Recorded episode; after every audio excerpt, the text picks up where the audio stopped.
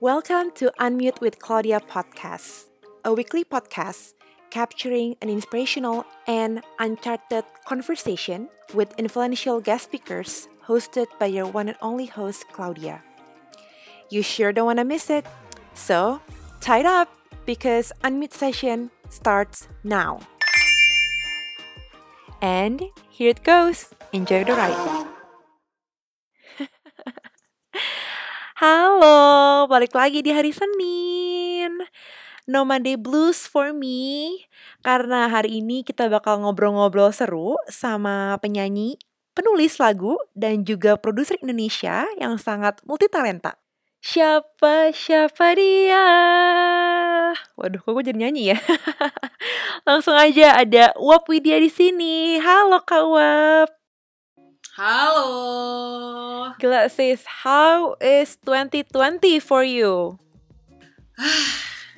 uh, ini ya begitu menarik dan menegangkan sih menurut aku. Kenapa tuh? sih. Banyak yang harus dirubah, banyak yang harus plan yang harus dirubah dari dari semua kejadian yang terjadi di 2020 ini. Harus cepat tanggap gitu loh. Ber, ber apa ya? Membuat kita jadi harus lebih kreatif dan produktif lagi sih menurut aku 2020 ini. Wow, gila. Dan I mean um, Kawap kan seorang penyanyi ya di Indonesia. Dan kayaknya uh, banyak yang belum tahu nih, apa sih kesibukan Kawap sekarang ini? Boleh nggak tolong share, Kak? Uh, kesibukan aku sekarang ini lagi mempersiapkan EP ya. Isinya ada empat lagu. Sebenarnya harusnya itu 2020 ini pertengahan tahun 2020 ini harusnya aku rilis album perdana aku. Cuman karena situasi yang sangat tidak memungkinkan pandemi seperti ini jadi aku uh, berpikir untuk lebih baik album perdananya diundur sampai situasi benar-benar kondusif. Karena aku pengennya kan ketika aku ngeluarin album perdana semua bisa dilakukan secara maksimal dan baik dari segi produksi maupun dari segi promonya pengennya kan nanti ada showcase ada tour juga gitu tapi aku kepengen aku tetap bisa menunjukkan ke teman-teman semua bahwa aku produktif makanya pengen tetap ngerilis EP dulu lah. Ibaratnya teaser dulu nih padahal si EP tersebut lagu empat lagu dari EP tersebut itu nggak masuk ke dalam si album perdana aku. Jadi emang aku lagi ibaratnya berusaha untuk kejar tayang lah. Mm-hmm. produktif produktif produktif gitu. Karena menurut aku kan yang kayak tadi aku bilang dari pertama pandemi ini bener-bener ngebuat nge apa ya menjadikan suatu tantangan baru hmm. buat aku sebagai musisi gitu yeah. semua yang belum pernah dicoba sebelumnya jadi harus dicoba saat ini. Yeah. Contohnya kayak lagu bersama kemarin single aku terakhir bersama itu aku bener-bener bikinnya kan super dadakan. Berarti kalau boleh dibilang pandemi ini a blessings in disguise gak sih buat lo? Soalnya kayak gara-gara pandemi ini lu punya ide untuk buat single lo itu yang bersama yang jujur hits banget juga ya di sosial media. Lo include banyak banget uh, artis juga untuk kolaborasi sama lagu bersama itu di video klipnya, di videonya di Instagram. Itu um, coba gimana sih idenya kok bisa tiba-tiba kepikiran gitu lagu bersama itu? Jadi gini sebenarnya itu tuh bener-bener random banget waktu itu hari Minggu uh -uh. lagi nggak ada kerjaan di di rumah. Bosen kan di rumah terus. Itu kalau nggak salah Maret akhir lah. Padahal Maret awal tuh aku baru rilis kisah yang sempurna. Iya. Yeah. sebelum pas banget sebelum pandemi aku tuh rilis kisah yang sempurna. Terus pas hari Minggu itu aku berpikir gue pengen deh bikin lagu. Mungkin nggak ya gue berkarya saat pandemi kayak gini. Di saat gue nggak bisa ketemu sama orang banyak apalagi keluar dari rumah gue mungkin nggak ya gitu. Terus aku bikin adanya aku langsung tulis liriknya terus aku pengen aja kolaborasi. Aku pengen lah nggak tahu kenapa yang ada di otak aku waktu itu aku pengen bikin lagu sama Nanda. Terus aku hubungin dia via WhatsApp. Eh bikin lagu Asik. bareng yuk. Dikiranya tuh bikin lagunya nanti habis pandemi gitu. Terus aku bilang enggak beb sekarang. Ayo gue telepon lo ya. Kita bikin bareng di telepon gitu. Akhirnya kita bikin bukan di telepon bahkan via voice note wow. di WhatsApp jadi aku apa yang sudah aku temukan adanya dan liriknya sebagian aku kasih tahu Nanda. Terus kita ya kolaborasi gitu. Apa yang dia punya idenya apa yang aku punya jadilah hari itu juga. Terus aku bilang sama Dion basis aku Yon gue pengen ngeluarin nih eh, single gue pengen rilis. Gimana gimana? katanya gitu kan. Ih gue pengen rilis gue udah tanya sama orang digital. Gue langsung nanya sama orang digital katanya memungkinkan buat gue rilis jadi langsung aja. Jadi yang di pikiran Dion ini Dion ini adalah partner aku di Taraka Production basis aku. Pikirannya adalah oh paling paling mau rilis di YouTube aja nggak mungkin rilis di DSP gitu kan. Ternyata enggak enggak ini buat DSP gue mau seproper mungkin. Aku bilang kayak gitu. Wah udah langsung. Jadi semua meetingnya semua ngomongin aransemen baik dari baik dari instrumen maupun vokal semua kita ngomongin via via virtual. Dan terjadilah rilis di bulan April nggak ada dalam waktu sebulan rilis lah Wow. bersama itu Berarti di, di saat Gila gue gue amazed banget sih. Dan dan ngomongin background dulu ya. Dulu kan em, Kak Uap itu start dari suka buat lagu sendiri. Terus temen-temen lo pada suka lagu lo, lirik lo, disuruh pentas di acara pensi anak sekolah, pensi SMA. Jadi penyanyi dulu nih. Jadi penyanyi ya betul. belum even main gitar, main piano, main bass or apa pun itu. Dan waktu lu habis kelar kuliah, lu sempet kerja sebagai penyiar radio kan di um, Mustang 88 FM di Jakarta. Terus sekarang lu jadi penyanyi dan lu juga punya your Ya. own house Ya. music production. Itu gimana ceritanya sih? Jadi sebenarnya kalau ngomongin soal karir gue dulu sebagai eh, radio announcer itu sebenarnya berawal dari gue ngeband dulu. Jadi tuh gini sejarahnya. Ini gue ngomongin sejarah gue dulu nggak apa-apa ya. Yoi. Maksudnya biar biar jelas gitu. Hmm. Jadi gue itu mengawali karir gue di musik itu tahun 2008. Wow. Pada saat gue umur 14 tahun kalau nggak salah waktu itu. Gue 2 SMP. Mm-mm.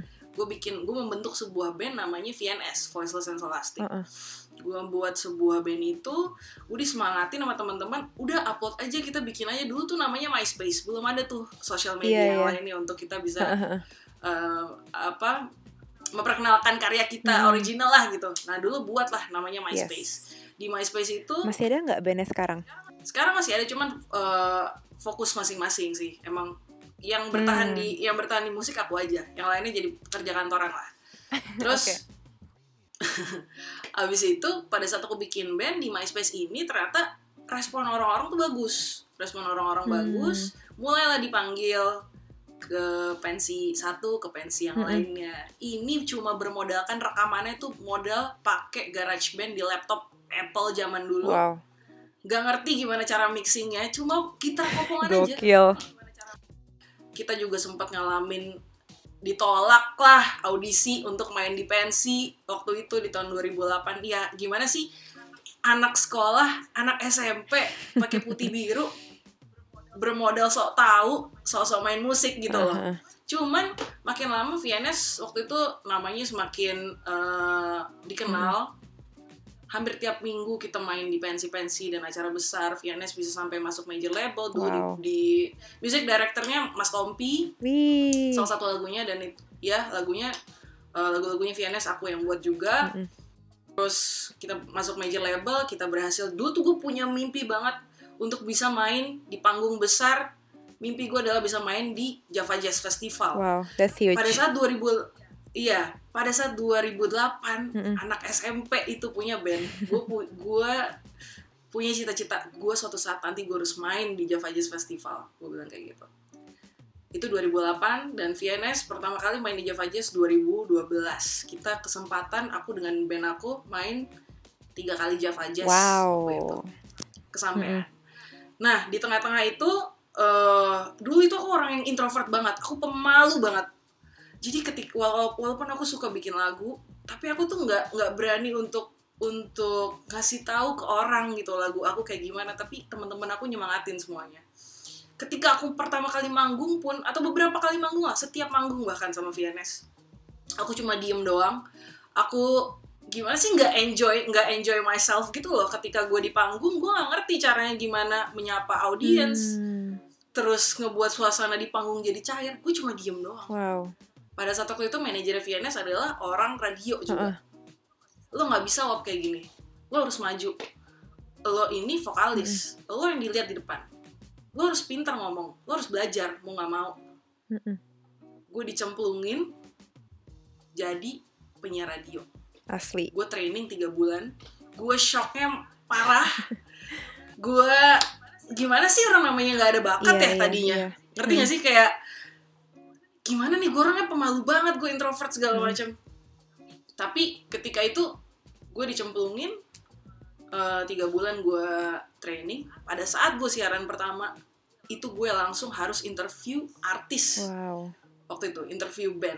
Dan dulu di radio di radio tempat gue bekerja itu nggak ada operator. Jadi kita mau operate sendiri. Ada ada tiga komputer gue harus nge-tweet gue harus nge-play lagunya ngatur ngatur playlist dan gue juga harus bicara dengan si artis interview gue Wow.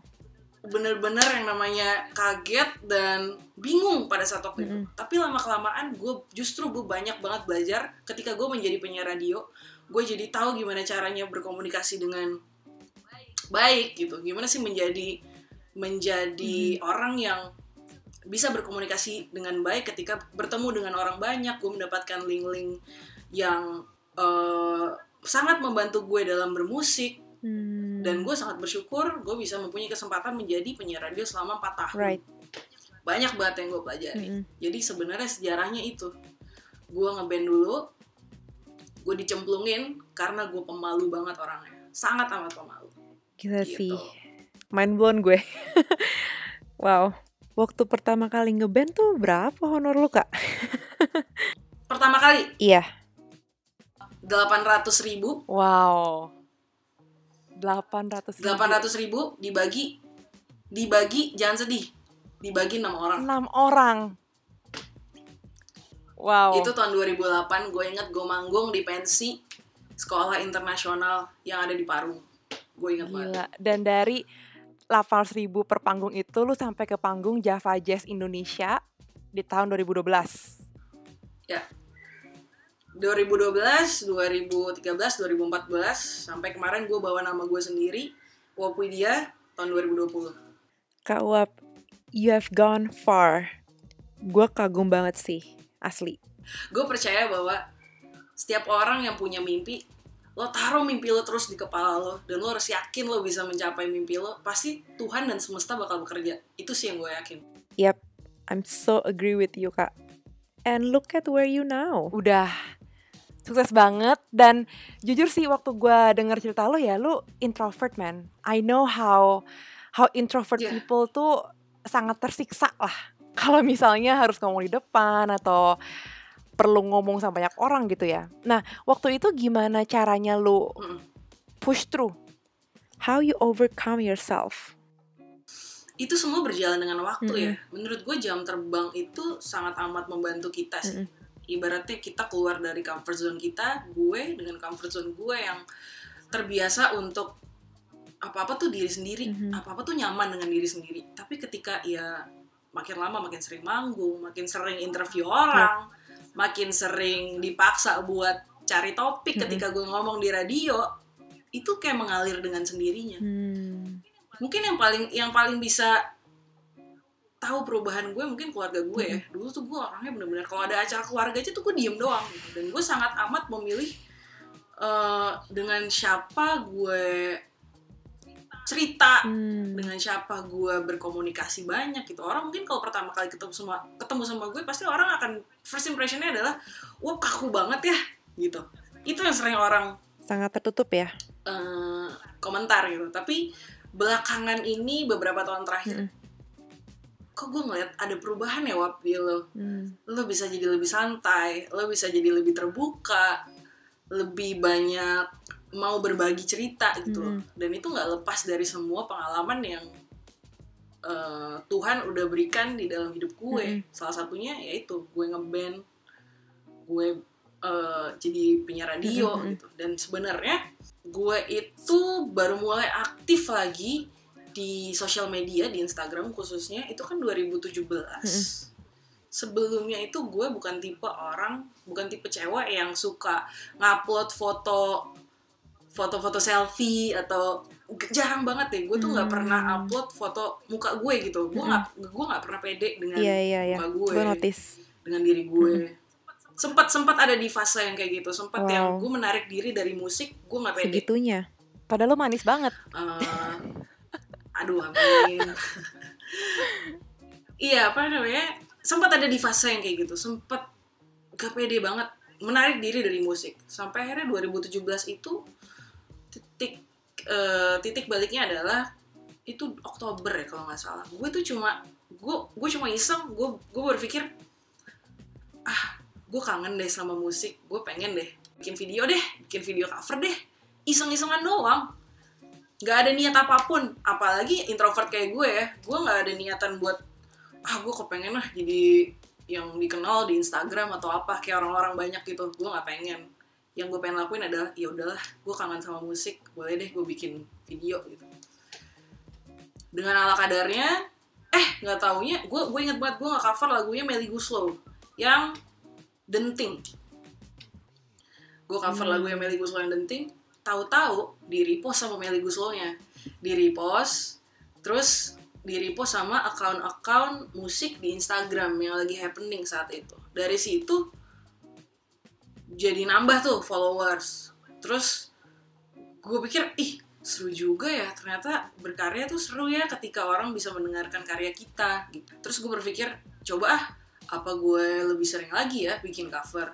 Nah semenjak itu gue bikin cover makin rajin makin rajin makin rajin mungkin orang jadi lebih notice. Orang jadi lebih notice dan mulai saat itulah gue ber gue mencoba untuk mempush diri gue untuk keluar dari comfort zone gue keluar dari kenyamanan gue dengan diri gue sendiri sebagai introvert dari situ jadi mau nggak mau ya karena gue ngupload yang ngupload video gue main gitar dan nyanyi Hmm. ya mau nggak mau ada muka gue gitu di situ itu titik awalnya di akhir 2017 dengan main gitar seadanya Tapi apa sih yang memotivasi lu dari dari lu masih kecil untuk bermusik dan berkarya? Karena background keluarga lu kan eh, bapak dokter, ya kakak juga exactly. Apakah nyokap lu penyanyi dulu? Jadi lu terinspirasi. Eh, kakak-kakak gue itu semua bisa main main alat musik nyokap gue main nyokap gue nyanyi nyokap gue main gitar main bass main piano Wow. keluarga besar gue juga memang suka musik Hmm. gitu semuanya bisa main musik jadi gue melihat mungkin dari terbiasa dari kecil ngelihat keluarga gue jadi pengen Iya, gitu. iya. gue jadi pengen banget bisa main musik. Pengen banget. Jadi waktu kecil waktu kecil itu gue suka ngaca di kamar nyokap gue. Ambil senter-senteran yang kecil. Gue sosok jadi penyanyi. Wow. gue nyanyi. Gue udah mulai udah mulai bersenandung. Gue gak ngerti tuh apa yang gue senandungin. Gak jelas lagunya apa. Ketika nyokap gue ngegepen gue gue langsung kayak pura-pura langsung kayak pura-pura nggak tahu gitu. Asli. tapi gue memang menyadari dari kecil gue pengen banget jadi penyanyi gue Hmm. pengen banget gue ditonton sama orang suatu saat nanti jadi memang kalau ditanya mimpi gue dari kecil untuk bermusik dari kecil mimpi gue pengen jadi penyanyi Iya, iya. gitu Tadi dimulai dari 2017 itu di saat eh, Kak Uap comeback dengan cover berapa lagu jadi hits, jadi terkenal, jadi namanya didengar oleh banyak orang di Indonesia. Dan akhirnya lu buat banyak banget single. Dan itu semua yang tulis adalah lu pribadi. Nah, when you write those songs, itu dapat inspirasi dari mana, Kak? Dan dan gue penasaran sih karena kayak jujur kata-kata dan lirik di lagu lu itu tuh sangat kena ya dan relatable Mo- di di di gue sih Em, terutama itu lu eh, di antara itu semua mana sih yang paling kayak berkesan buat lo? Eh, mostly gue pertama gue jawab pertanyaannya dulu mostly gue bikin lagu dari pengalaman pribadi gue. Itu tidak tidak gue pungkiri itu adalah pengalaman pribadi gue. Tapi ada juga beberapa yang gue dengar curhatan dari teman atau biasanya gue membayangkan gimana ya kalau ada di posisi A posisi B gitu. Jadi gue melihat coba melihat uh, sesuatu dari berbagai macam sudut pandang lalu gue tuangkan ke lagu cuman mungkin yang paling masing-masing lagu yang udah rilis sekarang punya kesan masing-masing buat gue cuman mungkin yang paling berkesan dari segi apa nih kalau ditanya berkesan Lirik atau mungkin aransemen? Hmm, yang gue banget ya. Ini deh yang, yang gue berasa gue banget gitu ya. Mm-mm. Kau kau yang di sana sih. Ya, karena itu Hmm. lucu juga gue bikin gue tulisnya itu jam 2 pagi jam 2 pagi itu lagu karena gue nggak bisa tidur simply Mm-mm. terus gue lagi kangen sama seseorang Jam-jam 2 tuh jam-jam rawan ya. jam-jam rawan jam-jam produktif malah menurut gue gue lagi kangen sama seseorang yang gue waktu itu gue merasakan deep banget gitu apa yang gue rasakan terus gak ada satu jam gue bikin lagu itu udah langsung jadi terus eh, opini dari orang-orang orang-orang bilang dari semua single gue yang paling gue banget itu kau yang di sana kayaknya apa ya rasanya lebih sampai gitu Yoi. Dan ada lagi single lu yang em, harap dalam waktu kan. Nah, dan itu uniknya diproduserin sama Asta Ran dan Iya. juga si eh, Handi dari Soul Vibe. Nah, gue yakin nih dari karakteristik lu yang super unik, lu yang super unik, pasti banyak banget Iya. dong label-label ternama Indonesia yang pingin lah, pingin em, lu join label mereka dan pingin mereka produserin gitu. Tapi menariknya, lo nih ambil jalan susah. lo lo ambil jalan untuk em, memproduseri diri lu sendiri dan actually make your own label. yes Padahal kayak dengan lu misalnya anggaplah lu join Sony ya atau. Universal Music. Hmm. Itu gampang buat lu untuk naik daun, Mm-mm, tapi lu memilih untuk mm-mm. mandiri dalam memproduksi musik lu dari A sampai Z. Apa sih yang ngebuat lo tuh sekekeh itu untuk ngejalan ini semua dari awal?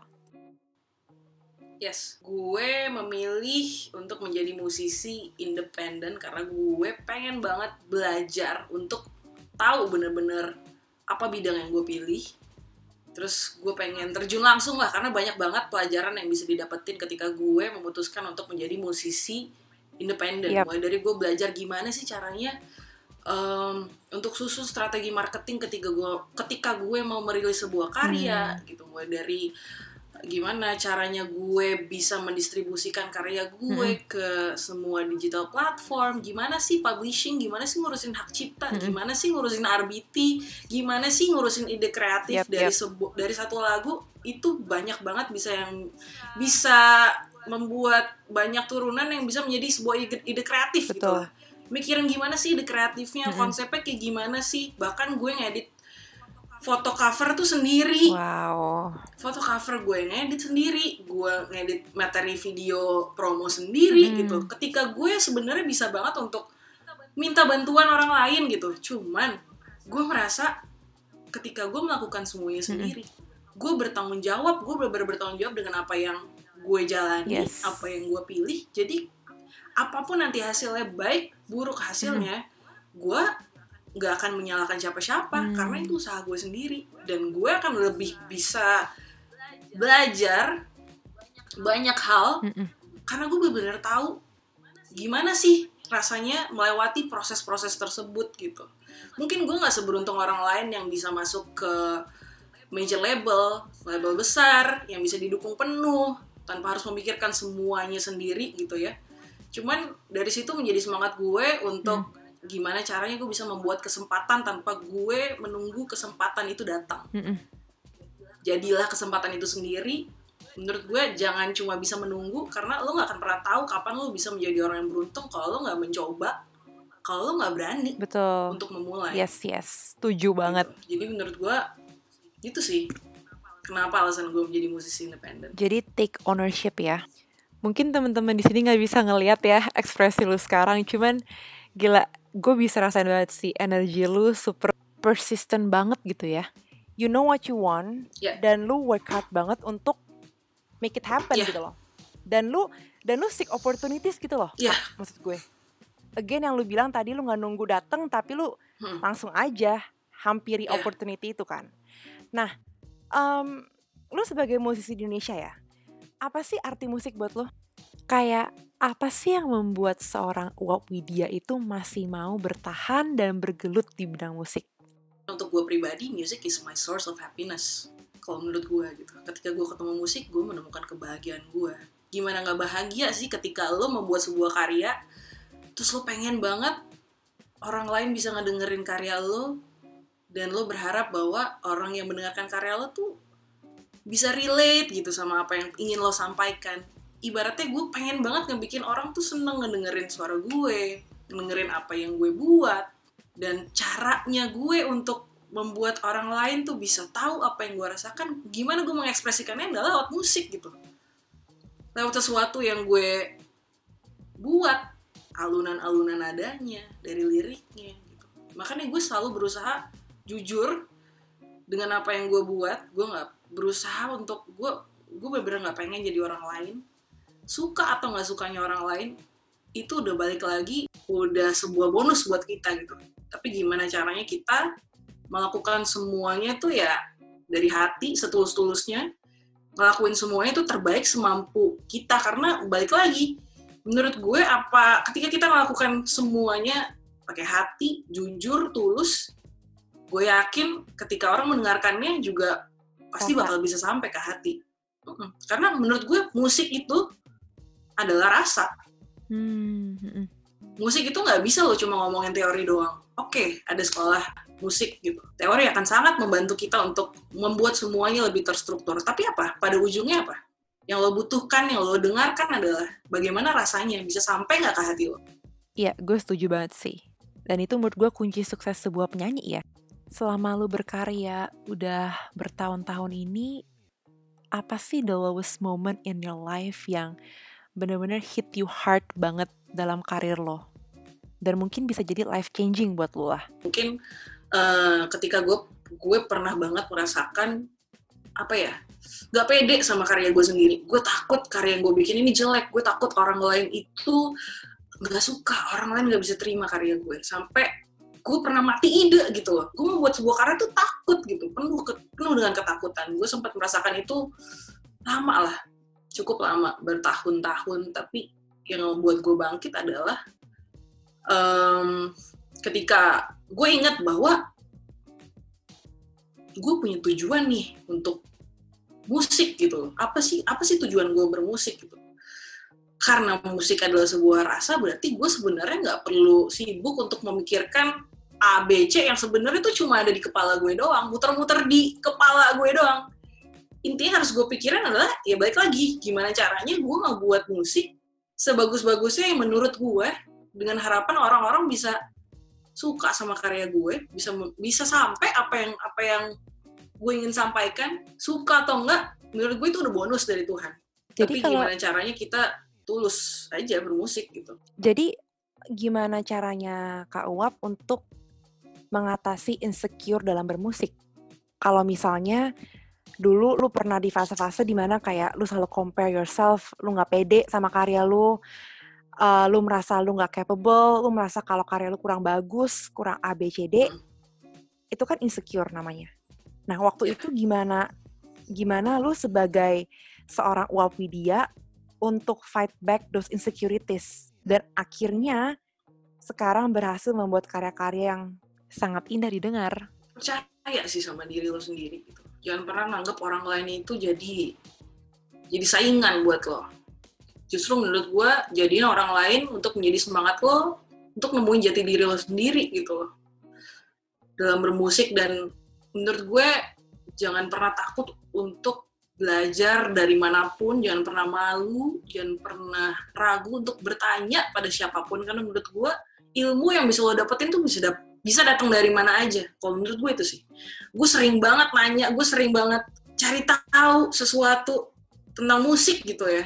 Baik dari gimana sih industri musik sekarang tuh apa sih yang berkembang tuh kayak gimana sih? Apalagi di era digital ini ya. Sebuah era yang baru semuanya tuh beda sama era musik yang lama.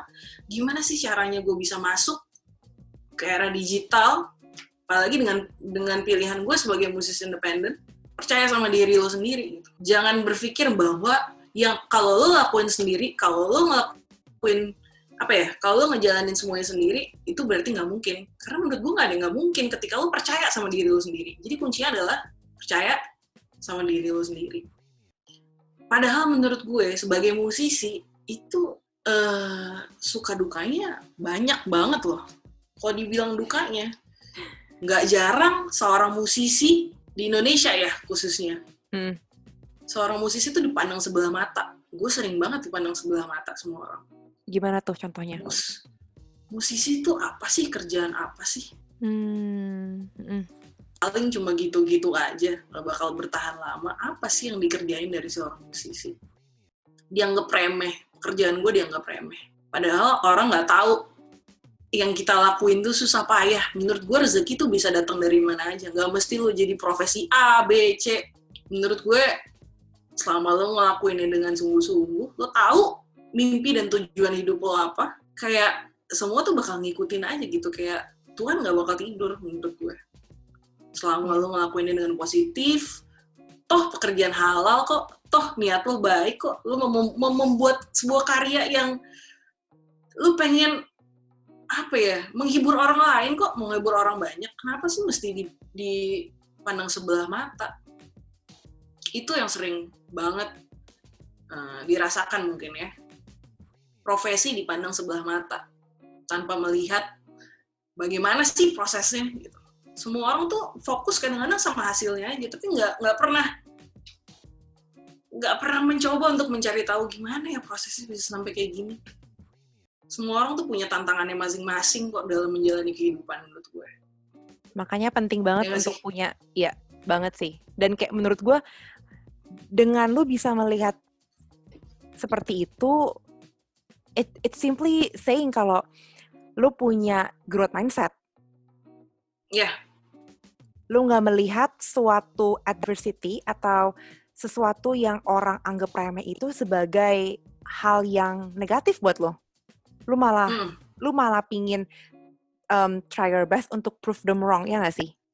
Yes. Nah, yes. Sekarang ini lu udah menjadi seorang Wapidia dan hmm. lu punya fans yang sangat suka dengan karya-karya lu dan selalu support lu lo pingin fans lo tuh kenal lo sebagai seorang yang seperti apa sih sebenarnya? Gue itu gak pernah menganggap fans itu adalah fans. Gue selalu menganggap mereka support system gue, sahabat gue sih gitu. Karena gue gue tipenya ya, misalkan gue manggung gitu ya, terus ada nama fans gue kan Wapnetics ya. Mereka pada datang, mereka mereka pada datang gitu saat gue manggung. Gue nggak pengen ada ada jarak gitu loh antara gue antara gue sama mereka gimana caranya gue bisa justru gue pengen tahu mereka nih apa sih yang mereka lakuin tiap hari gitu mereka sukanya apa hmm. Waktu itu bahkan gue ngeliat gue habis pulang manggung waktu itu hujan. Lalu ada salah satu pendengar gue yang datang dia bingung mau pulang naik apa. Gue minta dia untuk masuk ke mobil gue gue anterin. Wow. Segitu gue gak pengennya ada ada boundaries nih antara gue dan pendengar gue gitu. Karena gue kepengen ngejadiin mereka tuh keluarga gue kalau nggak ada mereka nggak ada semangat gue untuk berkarya yang pengen gue lakuin gimana caranya buat mereka happy? Oh Kak Wap bisa bikin gue jadi lebih semangat lagi nih. At least gue bisa menjadi alasan mereka, setidaknya sekecil alasan mereka untuk mereka bisa happy, bahagia, gitu. Dengerin lagu gue mereka seneng. Makanya gue pengen tahu banget mereka apa sih yang lagi mereka lakuin? Wow. Cara pikir lo patut dicontoh sih. Dan menurut gue tuh kerendahan hati lo tuh sudah nampak sejak lo kecil sejak lo buat band itu dan lo um, mimpi pokoknya gue mau tak manggung di Java Jazz itu mimpi yang menurut gue rendah hati dan juga fantastis. nah, karena mimpi Java Jazz itu udah tercapai, sekarang mimpi terbesar apa lagi yang lu punya untuk sekarang ini? Mimpi terbesar gue ya, gue benar-benar bisa merilis album perdana gue yang gue produseri sendiri. Amin, amin. Uh, gue bisa ngebuat tour gue sendiri, ngerancang semuanya sendiri, dan bikin showcase yang benar-benar proper dan semua ide gue. Gue pengen banget sih. Gue pengen banget ngebuktiin ke orang tua gue bahwa anak perempuan mereka paling kecil ini benar-benar bekerja dan menjalankan passionnya dengan sungguh-sungguh. Kalau misalnya nih ada yang dengar hari ini dan mereka tuh pingin banget jadi musisi, jadi penyanyi dan berkarya uh, di mana pun itu.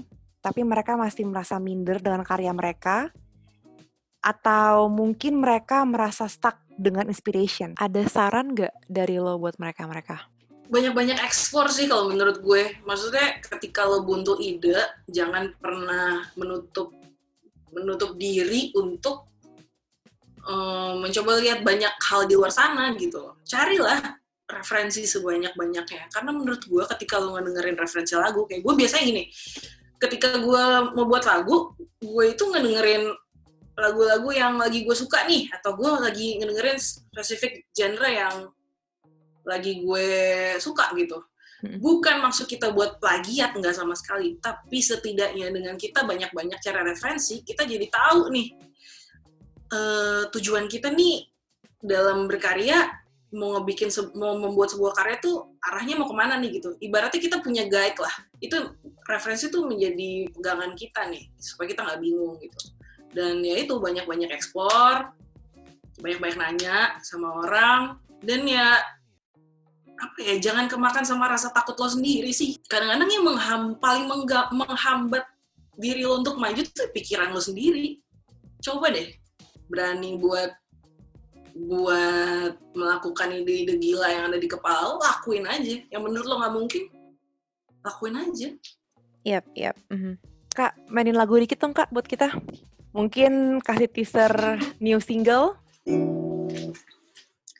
I never meant to hurt you.